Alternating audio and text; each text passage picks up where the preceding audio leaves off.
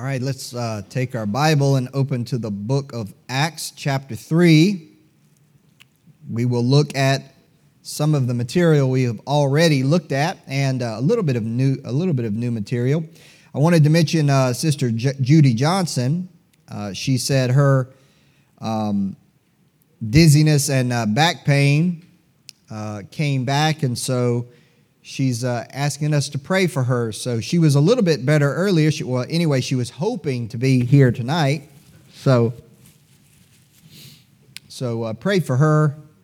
Just a constant battle with her. Of course, we miss her when she's not here because she's the best person to, to, um, you know, take jabs at. She's fun to, fun to mess around with.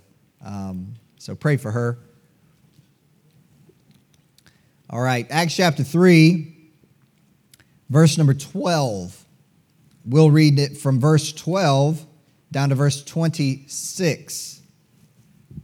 Acts 3, verse 12. Bible says, and when Peter saw it, of course, this is the healing of the lame man and uh, how the people came together.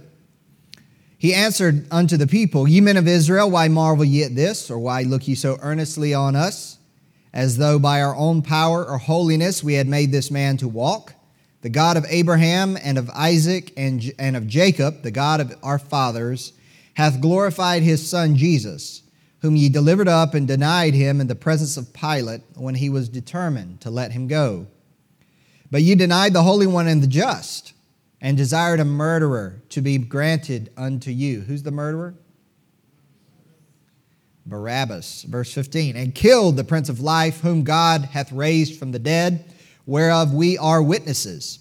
And his name, through faith in his name, hath made this man strong, whom ye see and know. Yea, the faith which is by him hath given him this perfect soundness in the presence of you all.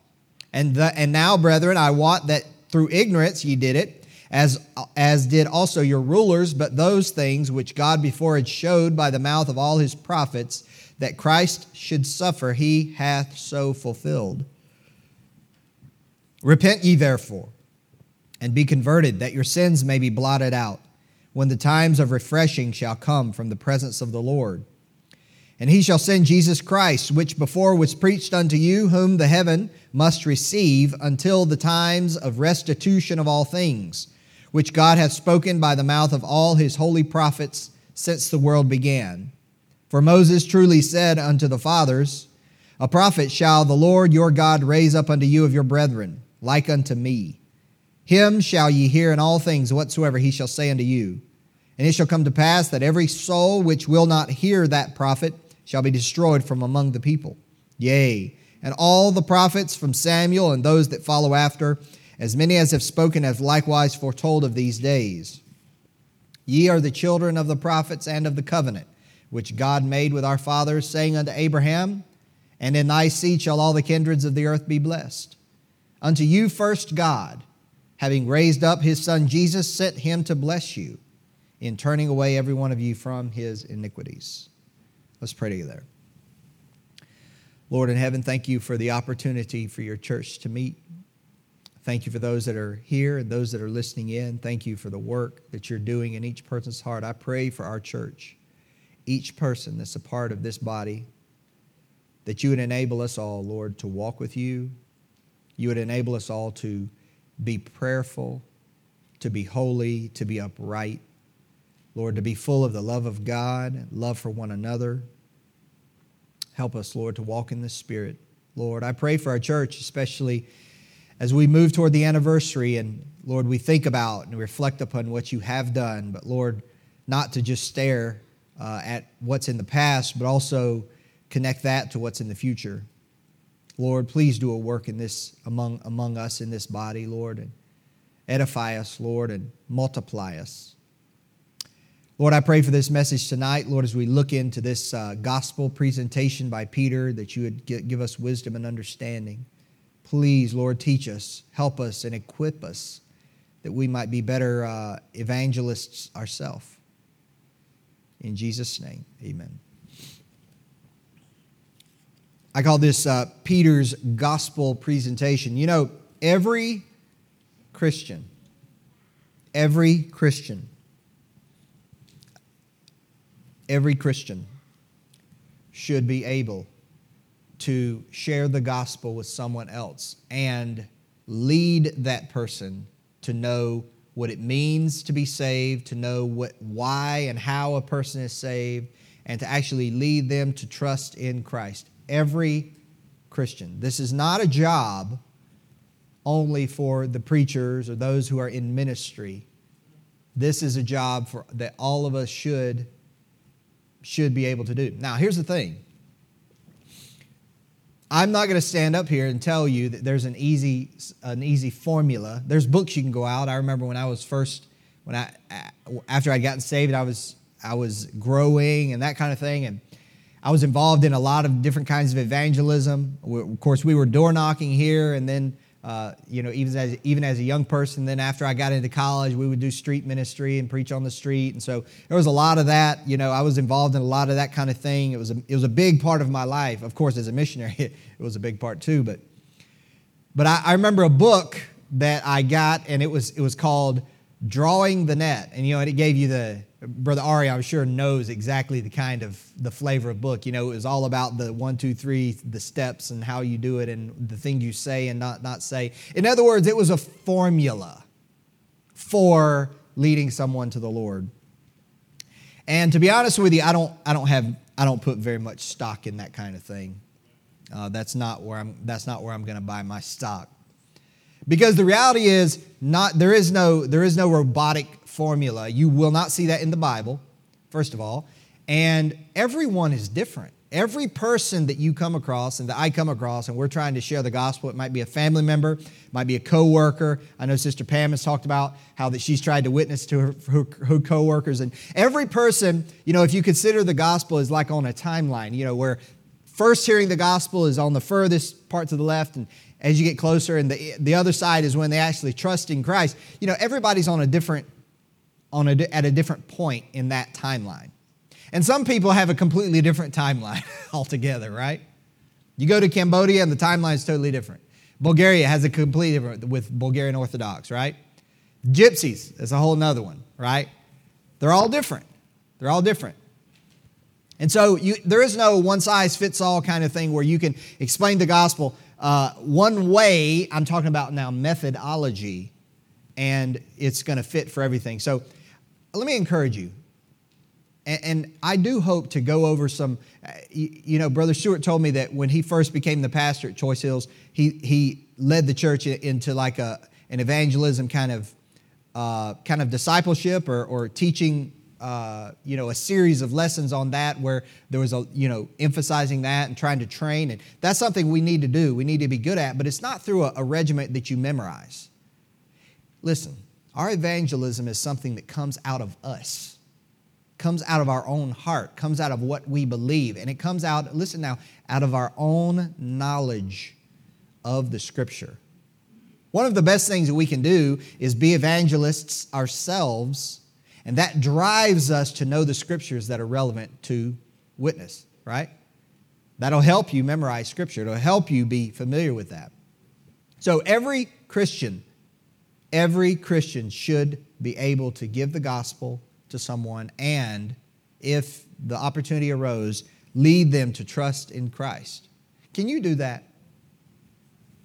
Are you, are you capable of doing that? Here's another question Have you ever done that? Every single one of us came to, came to know the Lord and trusted in Jesus because somebody else told us the gospel, right? There's not a soul. You say, well, I was saved when I was, when I was young. Then most likely your parents were that, was that person, right? So every single one of us is saved now because someone told us the gospel. So we should then be able to tell others. And so, um, as we look at this, I want to look at Peter's gospel presentation. A lot of it will overlap in chapter 2, but What's, what's important about the book of Acts, and there are a number of places. You can go to Acts 17, there's a couple of places there.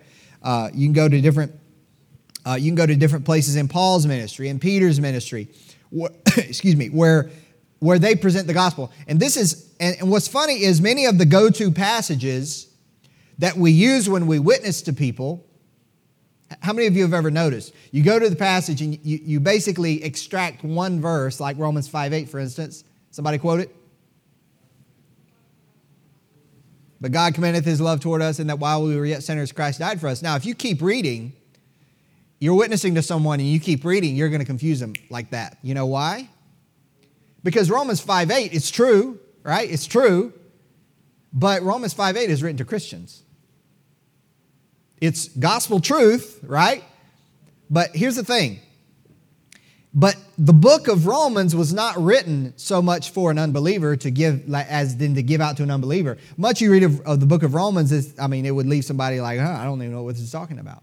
And even a verse like 5 8, if you keep reading, you're gonna you're gonna you're gonna kind of get lost in the context. But see, that's why God gave it to us. We understand the truth, and then we take that understanding with the help, of course, of the Holy Spirit that we have, and He allows us and enables us to tell other people that truth. But so, in contrast to something like Romans or Ephesians 2 8 9 or Titus 1, you know, different places like Titus 3 5, you know, when you go to those go to passages, those aren't really written for, for lost people to consume. They're fine and they're good to get that bite sized truth. But really, the book of Acts, though, is where you find one of God's people giving the gospel to someone else and the words they used the method they used. What, what did they emphasize? That's, that's kind of the distinction you have in the book of Acts. And it's a little bit surprising what you see in the book of Acts. Um, that is a little bit different than some of the things we say and talk about. But of course, the two are consistent. What Peter and Paul say in the book of Acts, and, uh, and Philip and, and Stephen and all the others, of course, is consistent with all of the other New Testament doctrine. But, it, but the book of Acts specifically gives us special insight into how the doctrine of Scripture was used and given to an unbeliever. Now remember, the book of Acts has a context. Uh, the first part of the book of Acts, the first say nine chapters, deal almost exclusively with the Jews. So you got to you got to remember that that when Peter is talking to the Jews, he's talking to the Jews, and and he's taking them. Remember that timeline I mentioned that timeline, they're, they're a lot further down that timeline than, say, a Gentile who, who had been a heathen, a, a pagan that is, would be. You, might have to start back here. And you know what? In Acts 17, when Paul's talking to the uh, Athenians, he starts way, way back in the timeline. But when he's talking to the Jews, he doesn't go through, he doesn't go through creation and Adam and Eve and the first sin and the law of Moses. He didn't go through all that. He starts where they are. Where they are. Now, you got to be careful when you do that, though, because you have to remember that some people, it sounds like they understand up to this point, but there's a whole bunch that they've misunderstood. That's also a common uh, problem to think about and to keep in mind. But let's look at what Peter said. Look at chapter 3. We're going to flip between chapter 2 and 3 a little bit. Look at chapter 3 and verse verse number 13. Verse 13 through verse 15, the Bible says, The God of Abraham and of Isaac and of Jacob. Now, if you started there with a Cambodian or a gypsy, they'd be like, Ege? Abraham pinagenan. Like, who's Abraham? So you'd have to go way, way, way back if you started Abraham. But to the Jew, it's perfect because they already know who Abraham is. And it says this that God of Abraham and of Isaac and of Jacob, the God of our fathers, hath glorified his son Jesus. Now, notice this whom ye delivered up and denied in the presence of Pilate when he was determined to let him go. But ye denied the Holy One and the just, and desired a murderer to be granted unto you, and killed the Prince of Life, whom God hath raised from the dead, whereof we are witnesses. Now look back at chapter 2 and verse 23. Talking about Jesus in verse 22, he says, verse 23, Him being delivered by the determinate counsel and foreknowledge of God, ye have taken, and by wicked hands have crucified and slain. This is what Peter does first. First. You know what he does? He speaks directly to the sin of the hearers. You know what struck, what struck me with Peter? Is Peter didn't beat around the bush about the guilt of the Jews in relation to Christ, the, the crucifixion of Christ. He didn't beat around the bush, he spoke directly. And here's the thing we have to understand when we, sp- when we speak to people, there's a difference between being direct and being rude. Now, sometimes that line can be thin, and sometimes directness is mistaken for rudeness. That, that happens as well. But one thing we can't do is pull punches on this matter of sin. Now, for the Jews, let me explain my point. What is the primary sin that's in view in this chapter, in chapter 3 and chapter 2, that Peter's talking about? Exactly. They're, they're talking about the Jews. Now, these Jews here might not have personally killed Christ. It might have been a different set of Jews that were yelling, crucify him, crucify him. But the point is, is that it was this society that was uh, approving of the death of Christ. This is the primary sin that the Jew that, that Peter's talking about when he's when he's laying the guilt of the, the, the guilt of the blood of Christ at the feet of the Jews. We talked about a little bit that, about that on Sunday night. And he was proving that they were guilty of sin by their rejection of the Lord Jesus Christ. You see, what they had done to Jesus was not the only sin they had ever committed but it was representative. You know why? Because it was one of the, it was it was a very grave sin. So, had they ever lied? Yes. Had they ever stolen? Yes. Had they ever cheated? Yes. Had they ever uh, done other sins that violated the law of God? Yes. But you know what? He could have said to the to the Jews, "Look, you might keep the law, and you might be perfect, like Paul said in Philippians. You might be blameless according to the law, but there is blood on your hands. You crucified your Savior. So even if you were perfect in every other way, which of course we know they weren't, you're guilty. You're guilty in God's sight. That's the thrust. Now, of course, we know when we talk to people, and the reason I'm saying this is because, you know, as we start evangelism back up, first of all, I'd like a lot, I'd like you to, to resolve and say, you know what, I might not have ever been a serious part of evangelism, and I might feel real awkward or, uh, you know, about going out, knocking on somebody's door, going downtown, passing out a gospel tract. Listen, make the commitment to be a part of it, to get outside of your comfort zone and approach and be willing to go out and approach people that you don't know and tell them about Jesus. It's outside of my comfort zone, too. But the first thing Peter did, he spoke directly to the sin of his hearers. Now, in our time, we, don't, we can't say what Peter said because, of course, Peter was talking to the Jews who had crucified Christ. But what we do, what overlaps is this, is that we talk to the sin of those that we're witnessing to. It starts there. There's a reason for this, and, and when we get to the end of what I'm saying tonight, you'll see the reason. But you have to start with sin. You have to, now. There's other things you can do. You don't just walk up somebody and say, "Hey, you know, you know this and that and the other." But the point is, is you you can't possibly know that you need a physician unless you know you're sick. And most people live and they have no idea they're sick, and they don't know that they're terminal. They're terminal with sin, but they have no idea. Most people think they're good people. That's what they hear on the news all day long, and that's what they think of themselves. Most people, that's what you, you hear in the news, you hear on the movies, the TV shows. They hear, they hear things, well, yeah, I'm a good person. And you, you even see people get arrested, do you not? I love the, I love the, uh, the, cop, the cop shows and the, the court, court TV or court cam or whatever. Y'all, probably, y'all probably know what I'm talking about people stand up before the judge. I mean, they've done a serious felony. And they'll say things like, Your Honor, I made a mistake, but I'm not a bad person. So I've even heard the judge say, Sister Karen, I've even heard the judge say, You made a mistake, but you're not a bad person. Do you know why they say that? Because they believe it despite the evidence to the contrary.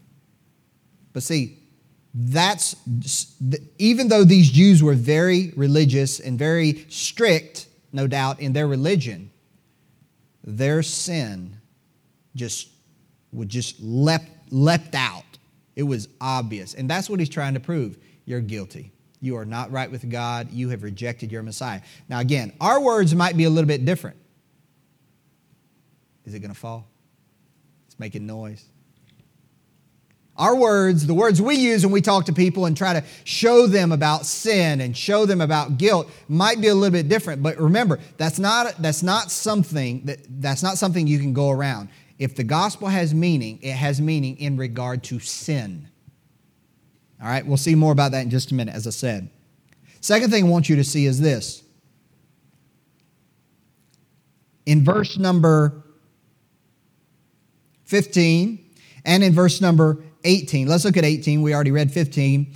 But those things which God before had showed by the mouth of all his prophets that Christ should suffer, he hath so fulfilled. Chapter 2 says something similar. Verse 23, we read already. He says, Ye have taken and by wicked hands have crucified and slain. Peter told them how that Christ died according to the scripture. Right? That's part of the message the gospel. The gospel is that Christ died for our sins according to the scripture, that he was buried, and that he rose again the third day according to the scripture. That is, when you're witnessing to someone, that is not just a story, something you have to cover. That is a fact of history that plays directly, that is directly connected to whether they are right with God, whether they're going to heaven or hell. The gospel is right in the center of that, right? So we have to tell them the gospel. Now, what is missing, though, in chapter 3 when Peter's preaching? What is missing? When he tells them that Jesus died, but he doesn't tell them why. Now, of course, that's something we would, we would immediately go to. This is why Jesus died. He died for sinners. And that's a perfectly biblical thing to talk about. That's Romans 5 8. That's uh, a, lot of other passages we could go to. But it is notable that the reason why Christ died is not, not stated in this context. Don't let that throw you for a loop. Because again, it's the context. They knew he died. And here's the thing when Peter gets to the next point, which is the resurrection, all of the other things are going to start to fall into place because of the previous understanding of the Jews, what the Jews already knew. All right, let's move on. Number three, in chapter 2, look at that, verse 24. This is no mystery to you, but it says this Whom God hath raised up, having loosed the pains of death, because it was not possible that he should be holden of it. Then in chapter 3, verse 15, we already read, but it says, And killed the Prince of Life, whom God hath raised from the dead, whereof we are witnesses. Peter gave witness. Number three is Peter gave witness to the fact of Christ's resurrection. Now, this is an important point. Now, we know to the Jews it's important. To the Jews especially, it is important, but it is no less important. The resurrection of Christ is no less important. Now, here, here's the thing. If you were to go up to an average person in Greenville, South Carolina, and you were to say, Do you believe Jesus rose from the dead? Most of them are going to say yes. But I wonder sometimes if they believe that from a church perspective or if they believe it really is true. In other words, do, are they assenting to the fact that the church teaches such a thing, or are they acknowledging that they are convinced that Jesus is actually alive? Now, can I, can I know the difference? No, I can't know the difference. But it does make you wonder. It makes me wonder anyway. But Peter gave witness to the fact of Christ's resurrection. Now, here's why this is important.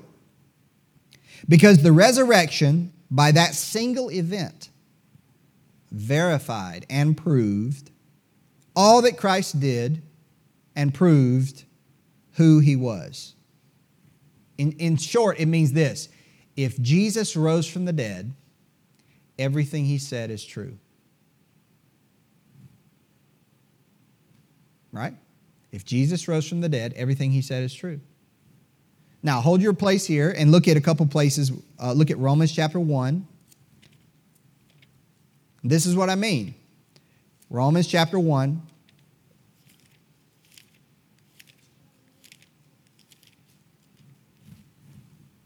A little nondescript uh, place here in Romans that you might pass over as you get into the book of Romans.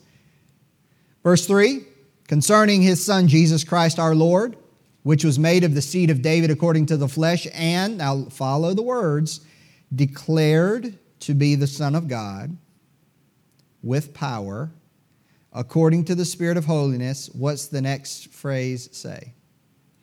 By the resurrection from the dead.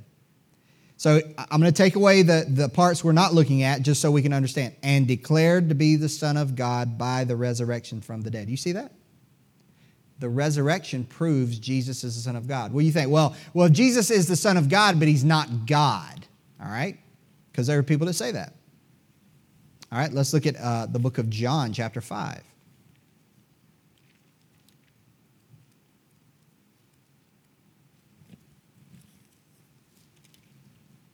Now, the resurrection proves that Jesus is the Son of God. That's what that shows you. This is, I, I, this, listen, listen. You might not go up to someone and say, now I'm trying to help you on a practical level. You might not go up to someone and say, Jesus rose from the dead, and we know he's the Son of God because he rose from the dead. That's what you know. But what it does show is that Jesus is the Son of God. The resurrection is a necessary element when you present the gospel to someone. You'll see more in just a minute, but look at uh, John chapter 5, verse number 18. This is kind of a, another, another kind of uh, hidden gem, but look, look at what it says. Therefore, the Jews sought the more to kill him, Jesus, because he not only had broken the Sabbath, but said also that God was his Father. That would make him the Son of God, right? Making himself, what's it say? Equal with God. So, what this verse is saying is if you say that God is your Father, you're actually saying you're equal with God. The resurrection proves that Jesus then is equal with Jesus is God. You see? The resurrection proves who he is and what he did. It is the capstone. No one can say, oh, well, I believe Jesus rose from the dead, but he didn't really walk on the water. or I believe Jesus rose from the dead, but but some of the things he taught were wrong. And there are people that believe that. There are religions that, that where people believe that. They believe Jesus rose from the dead. Their church teaches that doctrinally, but then they also believe Jesus sinned. Well, God can't sin, and the resurrection proves he's God, you see. That's what we just saw. You see, it proves he's sinless. So when you give the gospel, again, you might not get, you might not overload everybody with all this doctrinal things, but what it does show is the resurrection is an important thing to hit on. Another reason the resurrection makes the ascension of Christ possible. He can't ascend if he's not alive, right? Right? We are, and we already went through the ascension in chapter one of, of, of, uh, of uh, Acts, and that's why, I, that's why we're building. We're building as we go. Hopefully, you see that. In chapter 2, verse 33, if you look at that real quick in Acts, Bible says, Therefore, being by the right hand of God exalted, and having received of the Father the promise of the Holy Ghost, he hath shed forth this, which ye now, which ye now see and hear. For David is not ascended into the heavens, but he saith himself, The Lord said unto my Lord, Sit thou on my right hand, until I make thy foes thy footstool. Therefore, let all the house of Israel know assuredly that God hath made that same Jesus, whom ye have crucified, both Lord and Christ. You see, Jesus, because he rose from the dead, he ascended. And in his ascension, he is seated at the right hand of the Father, which is the place, the place of supreme authority. There is no one higher. Remember, Philippians, every knee shall bow, every tongue confess that Jesus Christ is Lord to the glory of God, God the Father, right? So the fact that Jesus is sitting at the right hand of God shows that he is the ultimate and final and supreme authority, period. Why does that matter when you witness? One more thing. Chapter 3 of Acts. I'm getting somewhere. Verse number 20. Third thing the resurrection establishes is the Lord's coming, his return. Chapter 3, verse 20 says, And he shall send Jesus Christ, which before was preached unto you, whom the heaven must receive until the times of the of restitution of all things, which God hath spoken by the mouth of all his holy prophets since the world began. You know what? This was spoken before all the rest of the doctrinal things that we understand from the, the, the epistles was ever written. And yet Peter's talking about the second coming of Christ. He said, You need to believe in Jesus. He's risen, He's ascended, He is Lord of all, and He's coming again. And it, you, listen, Jesus will return. Why does that matter? All of the above that I just got done t- t- telling you about the resurrection, it establishes who Jesus is. It establishes who it, who it is that we are presenting to the person we're witnessing to. Who is he? What is his identity? Should I care? It establishes the person upon whom they must trust. And it also establishes the person to whom they are accountable if they reject. So, what do I mean by that? All right, I'm going to try to get a little get practical. Here's why it matters. Sister Pam, if I'm witnessing to you and I'm trying to tell you about Jesus, and I, I do this when I'm trying to talk to people. I'll say, you know, Jesus, of course, Jesus, you know, Jesus died for your sins. You know, that's the center part. The, the Christ dying on the cross part. It's part of the gospel, right? Then we get to the resurrection. And Jesus rose from the dead the third day, proving who he was. He is alive now. This is what I say to people. And, and, you know, this is just trying to go off of the, the doctrinal things into the practical.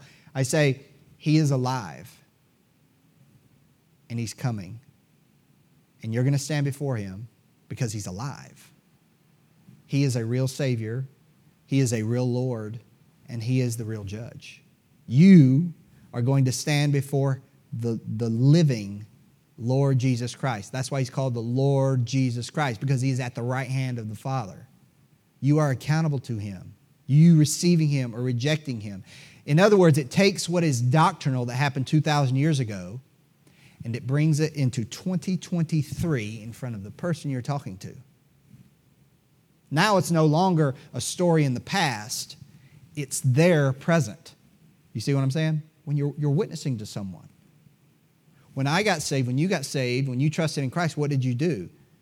You, as it were, bowed the knee to the same Savior who is seated at the right hand of the Father, right? That's what you did. That's what they must do. That's the resurrection. The resurrection, when you, when you give somebody the gospel and you talk about the resurrection, you are presenting Jesus as Lord and alive. That's why it's important. Next, in uh, Acts chapter 3, verse number 19, Peter called on them to repent. Sister Judy will like this because we had a conversation on this subject, so I'm sure she's listening. In verse 19, he says, Repent ye therefore and be converted, that your sins may be blotted out when the times of refreshing shall come from the presence of the Lord. Here's what that means. We talked about repentance before, so I'm not gonna, I'm not gonna rehash all that, but let, let's just put it like this. Remember, Peter's giving the gospel. He's witnessing, he's evangelizing. Here's what he's telling the people that don't know, that don't know Jesus, that aren't saved. Here's what he's telling them. God stands opposed to your sin. He's not okay with it. When you tell somebody to repent, you're probably going to have to explain what that means because a lot of people think it means you change your life. So you got to got to explain that. Look, it's your sin or God. You can't have both because God stands opposed to your sin. Right? A lot of people, listen, this society and especially this this pitiful Christianity that is practiced around us teaches that God is okay with, with sin. If a person comes to God with that in mind, with that in their heart, with that attitude, they can say whatever the percent of prayer they want to say, and they're still going to go to hell. Because they come to God with the wrong heart entirely. Remember, it starts with sin. He says, Be converted. Repent you therefore and be converted. That means that they're on the wrong course. Converted is also translated as to turn about to return. It's actually a, a word we use when someone stops and goes back in a different direction. That's what, if you're, if you're doing that, that means you're on the wrong path. You see what you're conveying to this person? You're on the wrong path. You're on a path to destruction. You're conveying to them. Now, you might use different words, but this is the way it's presented. Let's keep going. The person then comes to God with an understanding that he is guilty of sin and he must turn about. Now, we know that no sinner has any power at all to change his life, right? You say, well, you got to get this all cleaned up. Forget it. We all going to hell, right? If God said you got to get, get your life cleaned up or and then you can come, forget it. We're all going to hell. A sinner has no power to change his own heart. We're a slave to sin. He does its bidding and has no power to stop it. Nevertheless, that, that's why I study repentance with you, because repentance is not changing your life, repentance is in the heart. He must understand and believe that his sin is wicked. God hates it and he cannot continue in it. You see, that's all in repent and be converted, you see. Lastly, Peter offered remission of sin of sins through Christ. Chapter 3 verse 19. Repent ye therefore and be converted, that your sins may be blotted out. Flip over to chapter 5, verse 31.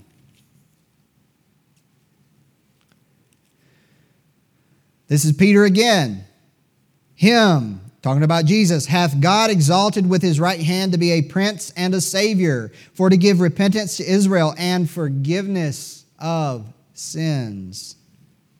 Flip over to chapter 10, just a couple pages over, verse 43. Now we're talking with Cornelius, who's a Gentile. Verse 43 says, To him give all the prophets witness that through his name whosoever believeth in him shall receive remission of sins. Verse 43 in chapter 10 is actually the pivotal point. Peter is applying the gospel message to that individual, Cornelius and his group. This is the summary, this is the goal, the aim. Here it is. And then in chapter 13, now we have a different character, Paul. Verse 38. If you'd look at that. Again, Paul bringing it home. After he's already preached the gospel and told them about Jesus and his resurrection, he brings it home. Why does it matter to you? Be it known unto you, therefore, men and brethren, that through this man is preached unto you the forgiveness of sins. In essence, there is forgiveness with God through Christ. And of course, we know that's the message. That's, that's you taking the gospel story, which is true and real and right, and you putting it in the lap of the person. You are a sinner. You are not right with God. You need to return. You need to repent. God is not happy with you. But there is forgiveness to be had because of Jesus in his name. And we know later, we find out in Colossians and Ephesians, that there is forgiveness through his blood, which is the cross, right? God, and I said this on Sunday, and I, hope I didn't unnecessarily offend some people. But I said, we think we can just willy nilly go up to God and say, God, forgive me, and everything's fine. No, it's not. It's not that way. God forgives on the basis of the blood of Christ. Without the blood of Christ, forgiveness cannot be. Right? Absent the blood of Jesus Christ shed in our place, taking our place, becoming sin for us, there is no forgiveness. God would, listen, God would never forgive us. Striking. But God's so loving. That's not the problem. The problem is His holiness. Right? That's why the blood was necessary. So we give the gospel to the, to the person who doesn't know the Lord, and we get it to the get to the end and say, now this is what God offers you. Remission, forgiveness of sins. Notice the S on the end, Sister Judy. Forgiveness of sins. All the verses we read said sins or trespasses. Here's what that means the Lord pardons all of our sins at once when we repent and trust in Jesus. See that? Because when you see the word sins, S I N S, trespasses, uh, I'm not going to try to spell that, with the S on the end. when you see that, you know what that's referring to? Sins, trespasses. It's referring to individual acts of sin, not to our nature, who we are. That's also called sin. We have sin dwelling in us. We talked about that on Sunday. But when we talk about sins, we're talking about individual acts that violate God's commandments. When we come to Jesus, God forgives us, forgives us of them all, even the ones we don't even remember, even the ones we didn't know about. We come to Jesus, and in one act, they're all gone. It's amazing because Jesus bore all of them, right? Amen. So here's how it usually goes, though. And this is what I want to clarify from Sunday. People think, well, if I ask God to forgive me, will He forgive me? Of course, all of us, when we hear that, we want to say yes. Oh, of course, of course, of course. Well, hold your horses. Here's how it usually goes a man does something really bad, maybe worse than normal. He commits a sin that's worse than other sins, and he feels guilty. Or maybe he's afraid of the consequences of that action that he's done. Now, the reality is, even though he's done this really bad thing, he, he has ignored all the multitude of sins that he has committed that he don't think are that bad. All those times he got drunk, all the times he said the F word to someone, all the times he cheated a little bit on his taxes. He ignores all of that because of this one big sin in his view. I'm telling you, this is the way people think. So he's done this really bad thing, and so he feels bad about it. So he goes to God and he asks God to forgive him of that sin. And he thinks he's good. I'm good. I ask God to forgive me of my sin. He thinks to himself, I think I'll go to heaven because I've tried to ask God to forgive me of all my sins. Have you ever witnessed to someone like this? I absolutely have. This is what they say. Here's the thing up to that point in my story, he's never acknowledged who he is before God. He views his sin as a one off mistake. You know what? He thinks that this person thinks that salvation means that when you try to chase down every single little tiny sin that you've committed and you ask forgiveness for each and every one, and if you catch them all, then God will finally let you into heaven. But the act of asking for forgiveness does not make you righteous. God only forgives on the basis of the blood of Jesus. You see, when we come to Jesus, God forgives our sins. You see, a sinner can come to God and say, God, I messed up. I really messed up. Please forgive me, and still go to hell. Because he's never understood the first part, which is this Peter speaking directly to the sin of his hearers. You see, this message, even, even though this, this lame man, if you go back to chapter 3, we're almost finished. You go back to chapter 3, and the part about the lame man, of course, we get, we get hung up on the lame man because, you know, that's amazing, an amazing thing, but Peter pivots away from the lame man. Does he not? He's talking about the lame man and how the lame man was healed because Jesus is, is at the right hand of God, right? He, and then he pivots away from that subject altogether to go to what? To go to the gospel, you see. In chapter, in chapter 3, verse 16, and his name through faith in his name hath made this man strong. Verse 17, and now, brethren, see the pivot? I wot that through ignorance ye did it. Now he's talking about the cross. But those things which God before or hath showed by the mouth of all his prophets, that Christ should suffer, he has so fulfilled. Repent ye therefore. He's not even talking about being healed anymore, right? He's talking about what? Sin. Forgiveness of sin. He pivots away from the lame man to get back to why Jesus came. Not to heal the body, not to fill the bank account, not to cure diseases. He pivots away from the sign, right? We talked about that to the gospel.